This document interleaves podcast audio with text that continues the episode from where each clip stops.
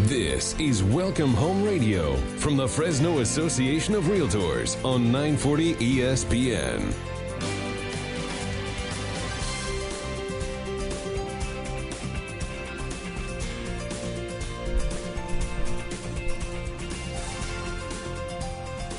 Well, good morning and welcome to Welcome Home Radio. This is Don Scordino, your host on our Valley's most informative real estate talk show. This hour is being brought to you by the Fresno Association of Realtors. And the goal that we have is to give you some really good information, local information, so that you can make some really good, really good decisions in real estate. And I have to admit, I've been doing this a time or two. It's hard making decisions right now in real estate. Um, it, it's a, well, for lack of a better term, it's a crazy market out there uh, but it's still an opportune time for to buy real estate. Um, those 30 year fixed rate mortgages at or below 3% are just too good to pass up. The stability that that brings to you to know that in the year 2042, you've got a 2.875 mortgage. Eh, just amazing. You know what your, your, um, your mortgage, your housing cost is going to be.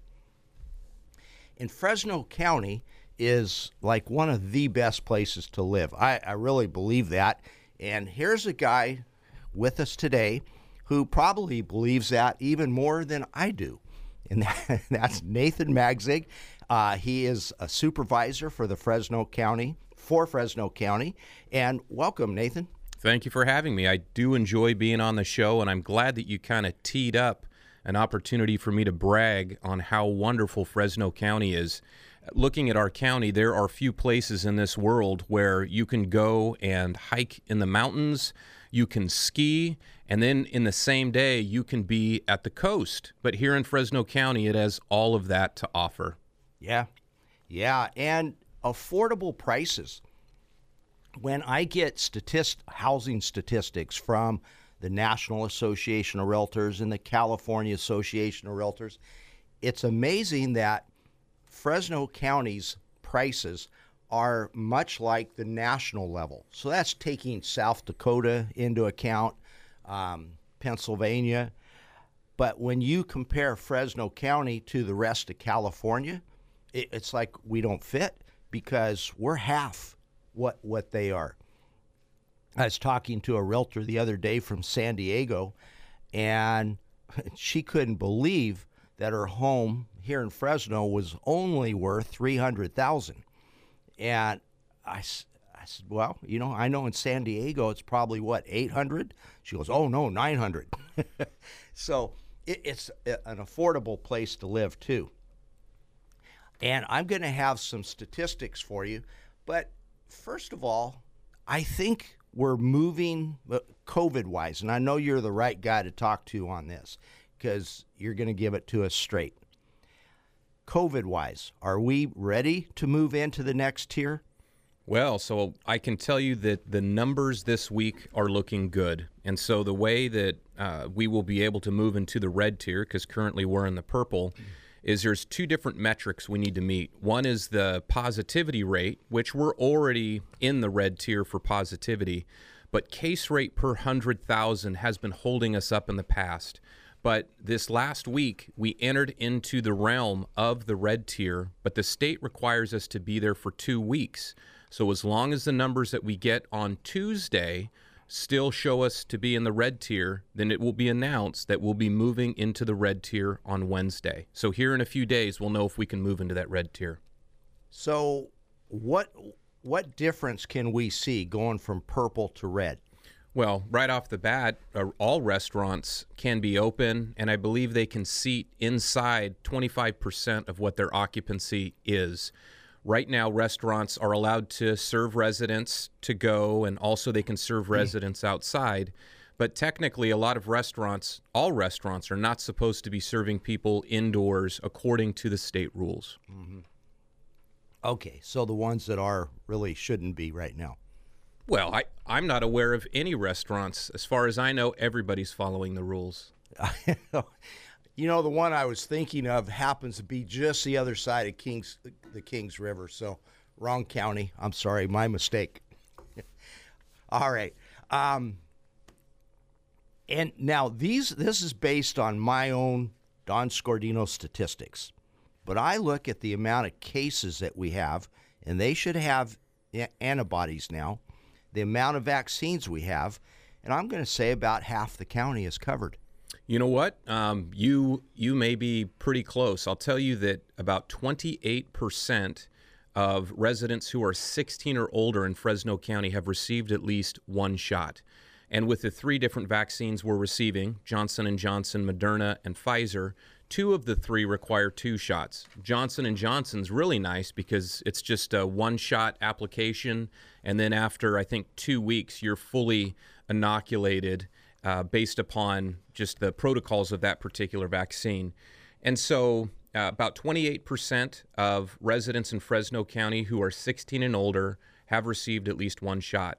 But to your point, um, looking at COVID 19 and how many people have had the, the, the virus going all the way back to March, just people who we've tested, we're, we're right at about 100,000 people out of our population of a million that we've tested and we know have had the virus. And there's a lot of people who've had it who weren't tested because here in Fresno County, kind of the, the rules that we've laid out for the public are if you don't feel good, stay home. So a lot of people have just followed those rules.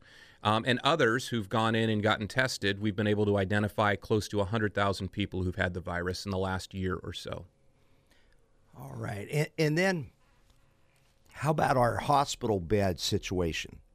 Yeah, so hospitals are doing a lot better than they were in December and the beginning part of January. So we did see a pretty significant surge, and uh, uh, a lot of people were in the ICUs, and that really is where hospitals had concerns. Is they only want to, they always want to make sure that they have enough beds to, to serve not only uh, those individuals with COVID, but people who get in car accidents, people who have heart attacks, strokes. And there were times in Fresno County where we only had about six ICU beds available. But right now, we're averaging right around 16 to 18. And when you hear that number, these are licensed ICU beds. Hospitals have been very creative during these times where they still will make additional ICU beds available for the public, uh, but they may not be licensed or the state might not recognize them as being true ICU beds. But the hospitals have always uh, kept their doors open. They've treated the sick, they've treated the injured, and actually, the middle part of January, I had a little accident of my own, and I needed to go to the emergency room. And it I was received, a bicycling accident, right? It was. I had a, a little spill right. and have broke some ribs and collapsed a lung, and I went to the walk-in, and they X-rayed me, and they're like, you got to go to the emergency room right now. And so I went, and next thing I know, I got a chest tube in me. So spent two days there and wanted to go home as soon as possible because I just don't like hospitals, even though they do great work. I don't know. Having somebody wait on you all that time, it, it's it's not that bad. Well, you can't sleep. Yeah. You have people coming and seeing you 24 7. And so I, I like to sleep at least five or six hours, and you just don't get that in the hospital. All right. So, um, beyond, let, us be optimistic and look to the for, look forward. So, beyond the red tier, what what is it? Orange. Orange. And what does that allow? So, um, in the orange tier, there's even fewer restrictions. And just going from memory, I believe that restaurants will be able to seat about 50% of, uh, of persons. And then there are some outdoor, larger events that can take place where, depending on the protocols, if you're doing testing and uh, of people who are participating, you can start having larger outdoor gatherings. So, I'll tell you right now, one thing that the county of Fresno has been has been working on is trying to help the Clovis Rodeo. So really, there haven't been any large-scale organized events like that, and the rodeo's coming up in the last weekend in April. And based upon the numbers, we're trending in the right direction, and it's looking like uh, you know that event potentially could happen. And so, with that, we're, I know the rodeo has reached out to SPOC, which is uh, uh, Sierra Pacific Orthopedic Center, to help with both uh, vaccinations, but more specifically testing because when you have an event like that, to the extent that you can verify that people have been vaccinated and people have been tested, you really lower the risk of spreading the virus uh, at, at, that at an outdoor event like that. So we're, we're working with them. We're going to put some plans together, uh, get them in front of the state, and hopefully we can start seeing big hat days, rodeo, other outdoor events. Farmers markets are already allowed, even in the red tier, to uh, to to activate. And I know in Clovis they're looking to do the farmers market here real soon too. And I saw this morning out in Clovis, there's already a, a um, I guess you'd call it a farmers market. And they, the funny thing is, they said it was Old Town. And this is stretching it because that's all the way over on Sunnyside and Bullard. I, it's the other side of City Hall, but we'll, we'll go with it. Um, but with that, we are going to go to our first commercial break, but stay tuned to Welcome Home Radio, 940 ESPN.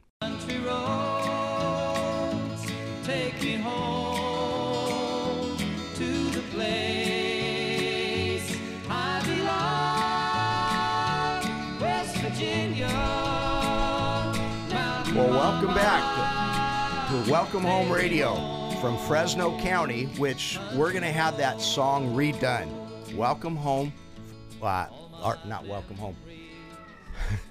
we're going to put in Fresno County rather than West Virginia in that song. And then it will be very appropriate because, as our supervisor Nathan Magsig was saying, this is a great place to live. And new to this area, I want to introduce Kim Huckabee. Good morning, Kim. Good morning, Don. So, the Fresno Association of Realtors wants to welcome our newest government affairs director, and that would be you. You're coming here all the way from Bakersfield, California, but you're not new to Fresno. Um, you've lived here in the past, although, as I just learned, you were born and raised in Maine. I was, yeah. Is that part of the United States? Barely. yeah, I would think it's closer to Greenland or Iceland or something. Canada. Canada, right, right. Um, so, Kim, tell us what what's your position as a government affairs director. What what do you do? What do I do? That's a great question. Um, so You're I- learning, right? yeah. um, I've been working with uh, re- organized real estate for the past eight years. And so part of my new position with the Fresno Association of Realtors is to essentially um, promote good housing policy, work with elected officials like the supervisor that um, Nathan Magsig that's here today. Um, these great champions that we have uh, for home ownership um, and make the American dream possible. That's my number one goal is to um, just forward good policy and protect private property rights, whatever that takes. Yeah, and um, I'm sure Nathan could agree with me on this. One of the biggest hindrances to affordable housing can be regulation.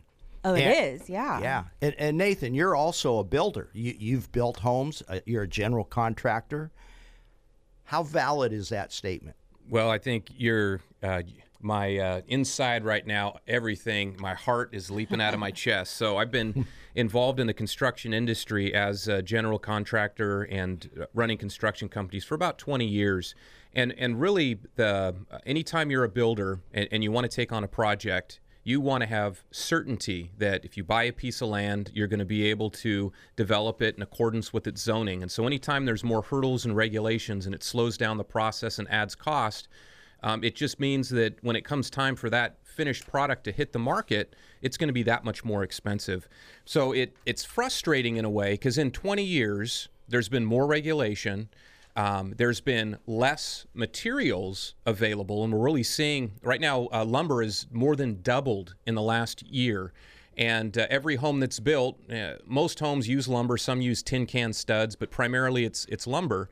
And it almost seems like a lot of the elected officials out there, there's a big disconnect between um, them adding more bureaucracy, them making it more difficult for raw goods to come into the marketplace, and the cost of homes going up. So I know our governor has made a commitment. He, he wants to see 3 million new homes made available here in California uh, over the course of the eight years that he's in office. And what we've seen, unfortunately, in the last two years is fewer and fewer new homes coming on uh, coming onto the marketplace. Just last year, there was a regulation that was introduced.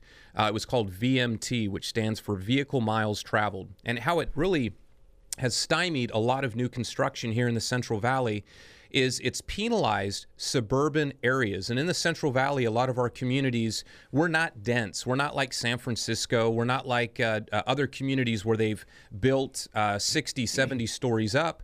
We're spread out a little bit. But this VMT legislation can add as much as $40,000 in, in fees to new homes that are built. We can talk about that a little bit later, but again, you've hit a chord in my soul. Yes, regulation really makes uh, building housing more challenging. Oh, yeah. I was talking to a builder earlier in the week, and he was saying it's just so difficult to build an affordable home because by the time you pay the fees, the taxes, the permits, um, and all these new things like the VMT, uh, mandatory solar, uh, fire sprinklers, those are, and he said, those are good ideas. The fire sprinklers, the the solar, they're great ideas, but they do drastically add to the cost of a home. And it's hard from the start, just starting with CEQA, right? And then you and then you just continue. Each level, each regulatory agency has their own. Tell us what CEQA is. You, you hit on a good chord there. oh, I think uh, Supermi- Supervisor Magsig's already about to have a heart attack over here. Well, yeah, so so yeah, at the state level, and, and it gets even worse. So CEQA stands for California Environmental Quality Act, and then at the national level, you've got what's called NEPA, which is the the national equivalent. And most housing projects, uh, whenever you want to build in accordance with the general plan, and everybody does, you'll uh, uh, you'll look at a piece of uh, a property, and depending on the size of the project, there are trigger points where you have to go out and do a, a new environmental impact report. And these these large scale environmental impact reports can take years just to develop. There are, I think, 17 different categories you've got to look at in these EIRs, from water to air quality um, to uh, are, are, there transit centers nearby? And after you put these studies and noise, what kind of noise are the new developments gonna gonna create? After you do all these studies, pay all this money, there's a 45 day comment period, and then different groups get to kind of criticize your project a little bit more, and then you've got to respond to those even after you do the EIR and you want to build in accordance with the general plan, there's public hearings and the project can be torpedoed. Mm-hmm. And so a lot of a lot of builders out there are like, "Hey, look, we're just going to build in other states cuz California is just too tough." And even though politicians are out there saying they support affordable housing, in reality they don't when I look at affordable units that are built, a lot of uh, uh, projects that have covenants, affordable housing covenants, and they use bonds that are issued by the state, affordable housing bonds. I look at what it actually costs to build those units. There are some projects we're doing in Fresno County that are being subsidized with uh, these bonds. They're costing two hundred, or excuse me, four hundred thousand dollars a door for apartments, and uh, and people, you know, a lot of these builders are like, hey, it costs this much because you know we there's all these fees regulations guarantees that have to be in place to do all of this. And so you know i, I look at those numbers i go why don't you just buy um, existing housing stock that's out there? Because you can buy a single family residential unit cheaper than what it's going to cost to build some of these apartment apartment projects. Mm-hmm. so the state is is crazy unfortunately. and, and you can still end up even after all of that you know going through the process the comment period getting tied up legally court Mm-hmm. Yeah, still could take time. So you said it takes years for this to happen. Now, and that would hold true also for apartment units, right? So let's say in um, over on Willow and Shepherd, the the row just went in an apartment complex. How long in planning do you feel like that took? Well, I, I don't know for sure, but I will say this. If there is a full blown environmental impact report that's triggered, typically those are required where the general plan and the environmental work in the general plan that was done is not sufficient uh, the EIR that was done, a part of the general plan, is not sufficient for the intensity of the development that's moving forward. So um, I think of like community centers that are done. So in Clovis, you've got Loma Vista that's being built out right now, and there was a specific plan done in Loma Vista. So if a builder wants to, uh, say, take Loma Vista and build 25% of it out and build it a little bit more um, dense, uh, kind of on the, the higher scale, and it's not in conformance with the environmental work that was done by the city, it may trigger a separate environmental uh, document, environmental report to be done as it relates to that project. Now, if you just have one apartment complex that you want to build on 10 or 15 acres, uh, sometimes you can look at those one off smaller projects and they're what's referred to as de minimis, meaning they're going to have very minimal impact and it's pretty much in line with the environmental work that was already done in the general plan in it, and it won't require a full blown EIR to be done. Okay, and the reason I asked that question about how long, it seems like in the year 2020, a lot of newer upscale apartments came on the market. But and yet there was a uh, newspaper article that said rents in apartment rents in Fresno went up 10.8 percent uh, in one year. And my point here is that I don't think that anybody's rent went up that much. Um, there, it, it's the composition of the market that changed. You had all these newer apartments coming onto the market that were planned five to 10 years ago. They finally hit the market, and I think we should celebrate that Fresno is finally able to have a market for that type of upscale apartments. So our economy must have gotten better uh, to where there's a market for that, but yet it was put down for having rents go up 10.8%. And um, it's more of a positive than a negative. Absolutely. Exactly. Uh, and, and I'll tell you this too. Sometimes uh, apartments aren't always looked at as being quote, quote unquote affordable housing. Sometimes that definition, in my opinion, is mis- misused. They'll only count affordable housing units that have affordable covenants.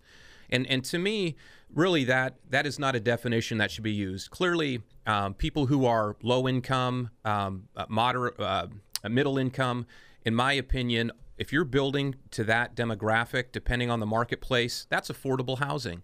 And really, to your point, with all these new apartments that have come online, these builders that are building apartments, they take a look at and, and, they charge what they believe the market can bear for the units that they're building. And so then there's a statistics can can be misleading. If you do just a mean average of all apartments that are out there, you say, hey, look, uh, uh rents have gone up, 10%. But in reality, to your point, what's happened is new housing stock has, has come available in apartments. And when those units come online, they already are at a higher rate because the type of units that they are are to a specific demographic, and these builders know who they're trying to cater to. Mm-hmm. You're right about statistics, how they can be spun. In fact, that is how this show got started 13 years ago. John Oslin saw me at a uh, home show and we had all these graphs up and, and such. And he said, But that's not what I read in the paper this morning. I said, But this is really what's happening here. And I said, I read that same article, but that was out of Detroit, Michigan. Right. so this is, and that's where he got the idea that the Fresno Association of Realtors should do a local real estate talk show. Give, he said, give the community the local news. And um, then you know I'm biased, so I'm optimistic. So when I when I look at statistics, I'm going to say that hey, that was a plus for Fresno that we were able to build that, and there's a market for it. Um, with that, it's time for our next commercial break. So stay tuned to Welcome Home Radio 940 ESPN.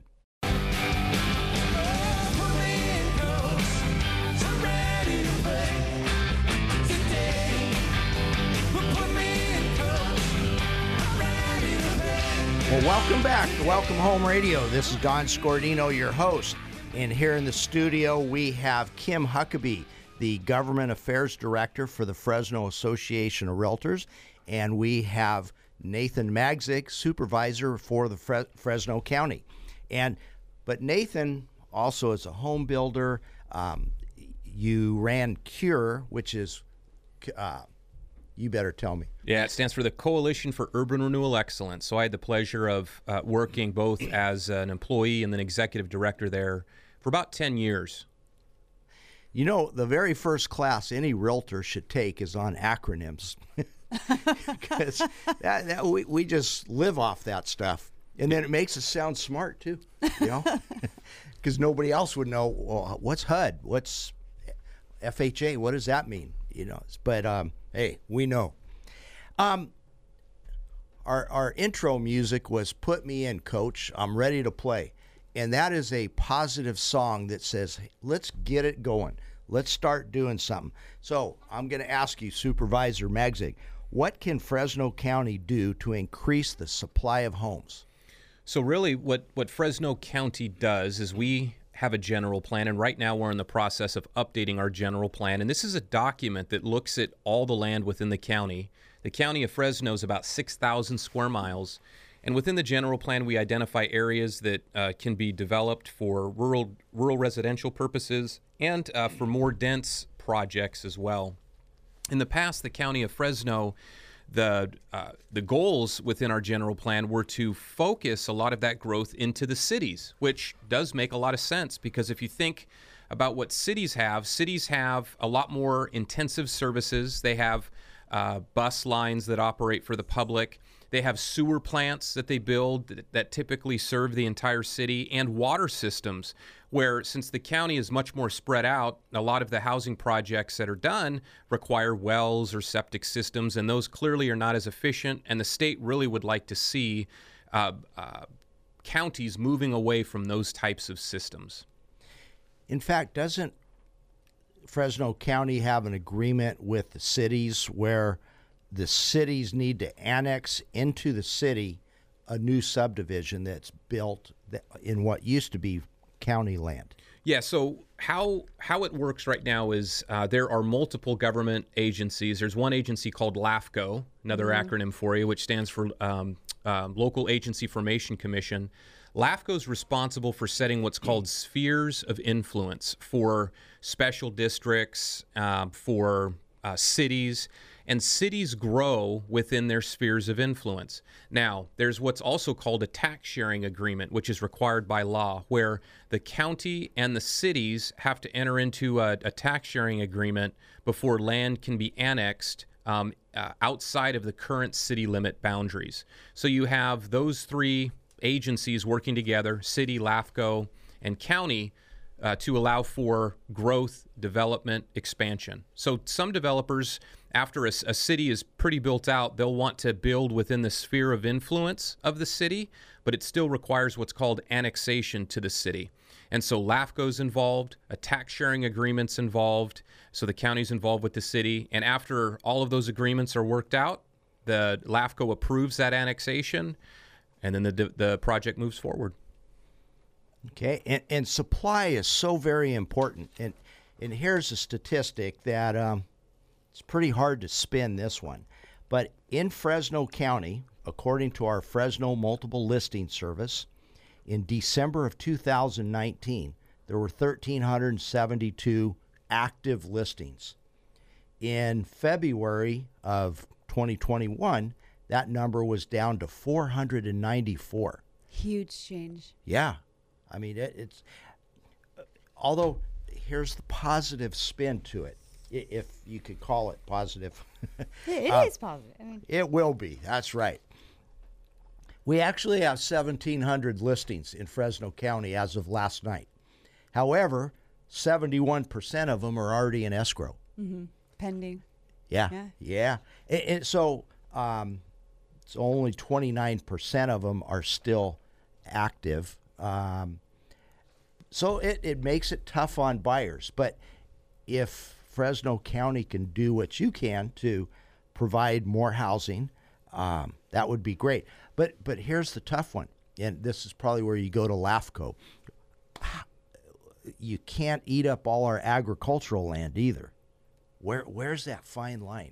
You know, great questions. I'll say um, right now, and I'm a private property rights believer. So I believe that uh, if if you own land, uh, which I fully support, and you want to develop your land in accordance with the county's general plan or the city's general plan, you should be allowed to do that. But to put some things uh, uh, kind of in context here, the, the, the biggest threat, in my opinion, to our agricultural sector is not the growth of our cities, it's actually the state limiting water supply to our farmers. Mm-hmm. And right now, uh, if you look at uh, look at the Delta and you look at a lot of our West Side farmers who rely on water from Westlands Water District, they're really constrained by what they can supply to those farmers on the West Side. Uh, uh based upon allocations that they're going to be getting uh, out of the Delta. And we have not had a substantial rain year this year. So if you look at snowpack and how much you know water percolated here on the valley floor back into the ground and how much snow is going to melt and bring water down the San Joaquin and Kings River, it's uh, it's less than what we've had in the past. And so, because all of that, farmers can't grow their crops. If they don't have an adequate supply of water, then really they can't grow um, these these crops to feed the world. And Fresno County is the number one agricultural producing county in the world. Number two is Kern County. Number three is Tulare County. And if uh, really we have the five top counties in the world right here in the Central Valley growing fruit and fiber for the world. So the the biggest constraint to farmers is not the growth of our cities, it's the fact that the government is limiting the amount of water that they can have to produce crops. Now, to further compound the challenges that our farmers have, there was a uh, a bill that was introduced, signed into law several years ago called the Sustainable Groundwater Management Act. Mm-hmm. And in concept, it's a good idea. The, and what I mean by that is this we need to be replacing what we pull out of the ground. But where it's bad is it's limiting our farmers from being able to pump water out of the ground to sustain their crops when they're not getting the adequate surface water supplies um, from the Delta in this case and Westlands water districts impacted for, because right? of that. Yeah, yeah they, they've paid for it too. So to me, the, the biggest issue is water. Now, when cities grow, cities are required by law to have a 20 year housing supply. And what that means is they've got to zone adequate land so if the building community wants to build, there's adequate land for the next 20 years. So the biggest issue right now is is not that cities aren't meeting those requirements, but it's water is being challenged. Also looking at uh, the regulations, we talked about VMT, this new VMT requirement, vehicles mile, vehicle miles traveled. It really uh, uh, it's a disincentive for builders to build new subdivisions the goal of that bill is to try to make Fresno County look like San Francisco. So it's like, hey, why don't you build a skyscraper?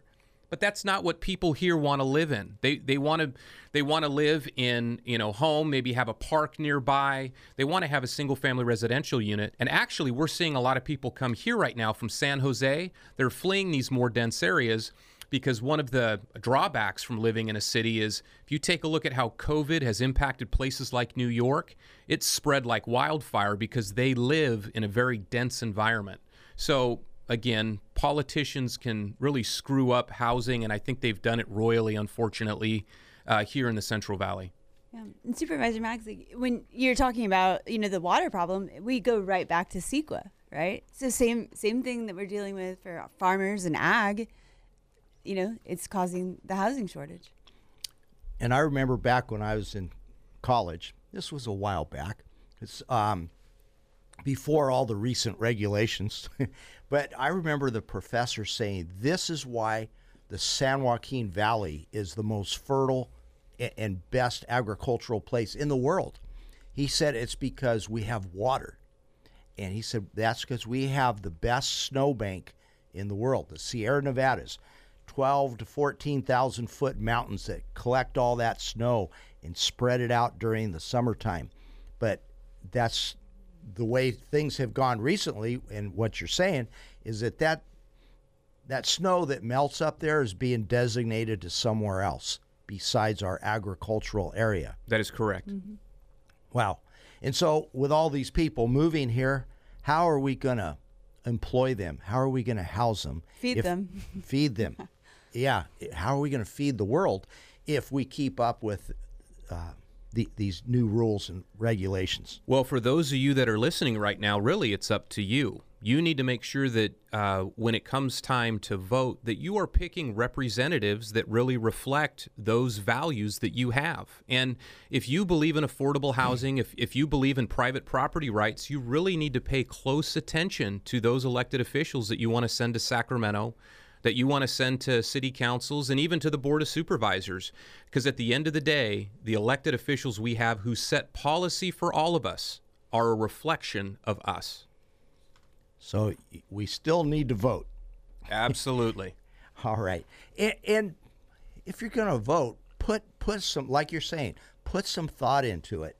Listen to different sides. Try to try to understand both sides, but then go with the side you agree with. That's right. And you know something else, uh, a term which I believe all of us uh, should live our life by is, is stewardship. And so being a good steward means that uh, um, we need to conserve water.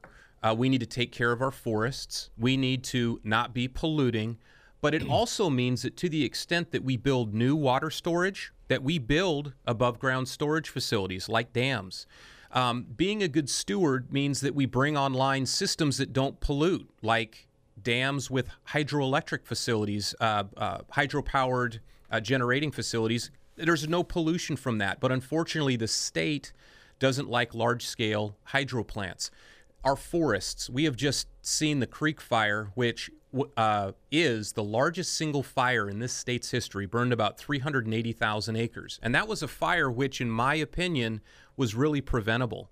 If we are in our forests and we're maintaining them properly, thinning them properly, uh, then a fire like that cannot take off and have the destruction that uh, from what we just saw. But because we haven't been in our forests, we've shut down our tim- timber mills, we've shut down our biomass plants. Because of that, things like the creek fire happen. And so stewardship means we need to be in our forests. We need to be building more dams. We need to be doing that smartly. We want growth. I want my kids to live in the community where they've been raised, and I want my grandkids to live here too. And if that's truly what we want, then we need to be investing in systems, infrastructure to support that. And until Sacramento does that and Washington, D.C. says that, says that, and any politician who says that they believe in affordable housing, they're talking out of both sides of their mouth. Just the term affordable housing seems so vague. Um, and it can be spun either way. So I, I agree with you on that. I think every when, when I've gone to the state meetings and the national meetings uh, representing the Association of Realtors, and you talk to the elected officials, they're all for affordable housing.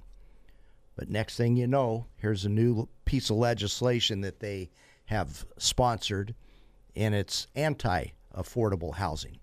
So, so many unintended consequences. It's like almost, you know, good intentions, yet you know, the damage is real. Right. And I think that's where, you, you know, and a lot of times people say, oh, a lobbyist, that, that sounds like a weird thing or but really a lobbyist is an educator mm-hmm. for um, so our lobbyists they educate the elected officials in sacramento and washington as to hey wait a minute here's the unintended consequence of what might happen mm-hmm. um, and perfect example is with solar. You, you know, great idea to have solar and mandate it on every home, but the unintended consequence is you just raise the afford uh, or lower the affordability by 10%. So, with that, we do have another um, commercial break to take. So, stay tuned to Welcome Home Radio, 940 ESPN. Won't take nothing but a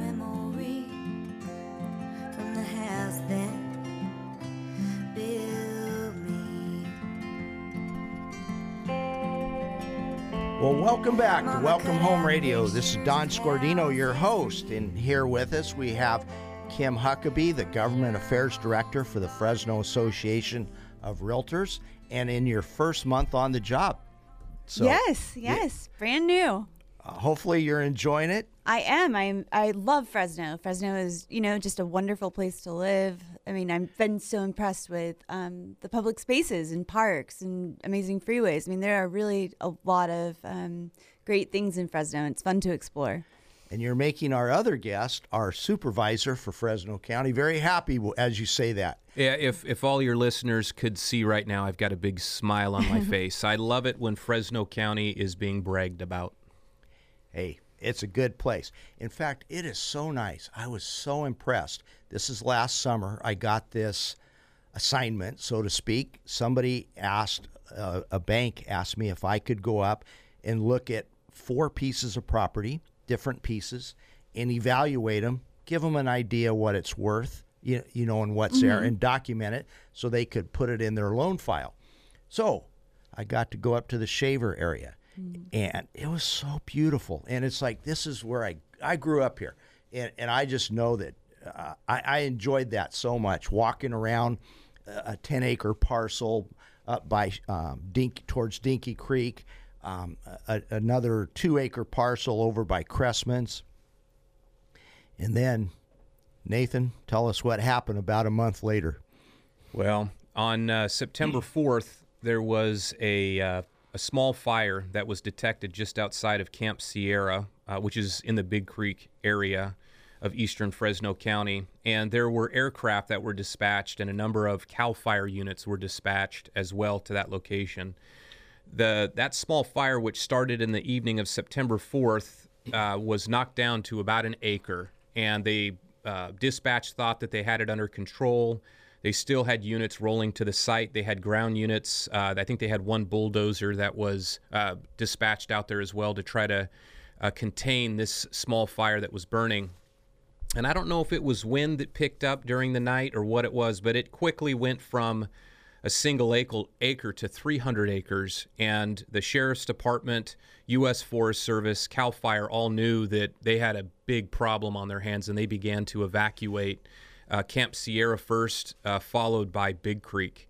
And within just a, a matter of hours, the the next morning, September 5th, I was not aware that that fire had started on the 4th, but on the 5th, my wife, right after I went on a very early morning bike ride, my wife says, Hey, there is a fire near Big Creek.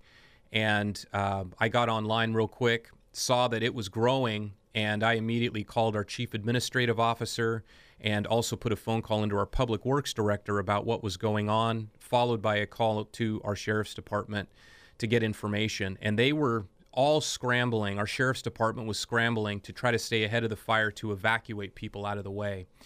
Within 24 hours, that fire grew 50,000 acres, which is unheard of. From and one acre. From one acre. And it actually began to create its own weather. And there was so much fuel in its path that it was consuming through, and the fire got so hot.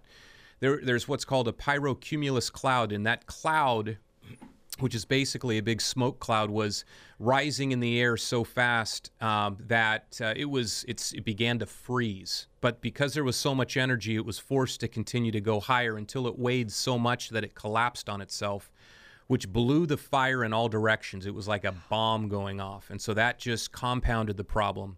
As, as well, on that uh, Saturday, there were fire tornadoes that formed that burned through different, er- different areas up around Huntington Lake and these fire tornadoes were also ripping trees out of the ground, completely burning them, and uh, just pushing them aside, blowing them over like toothpicks.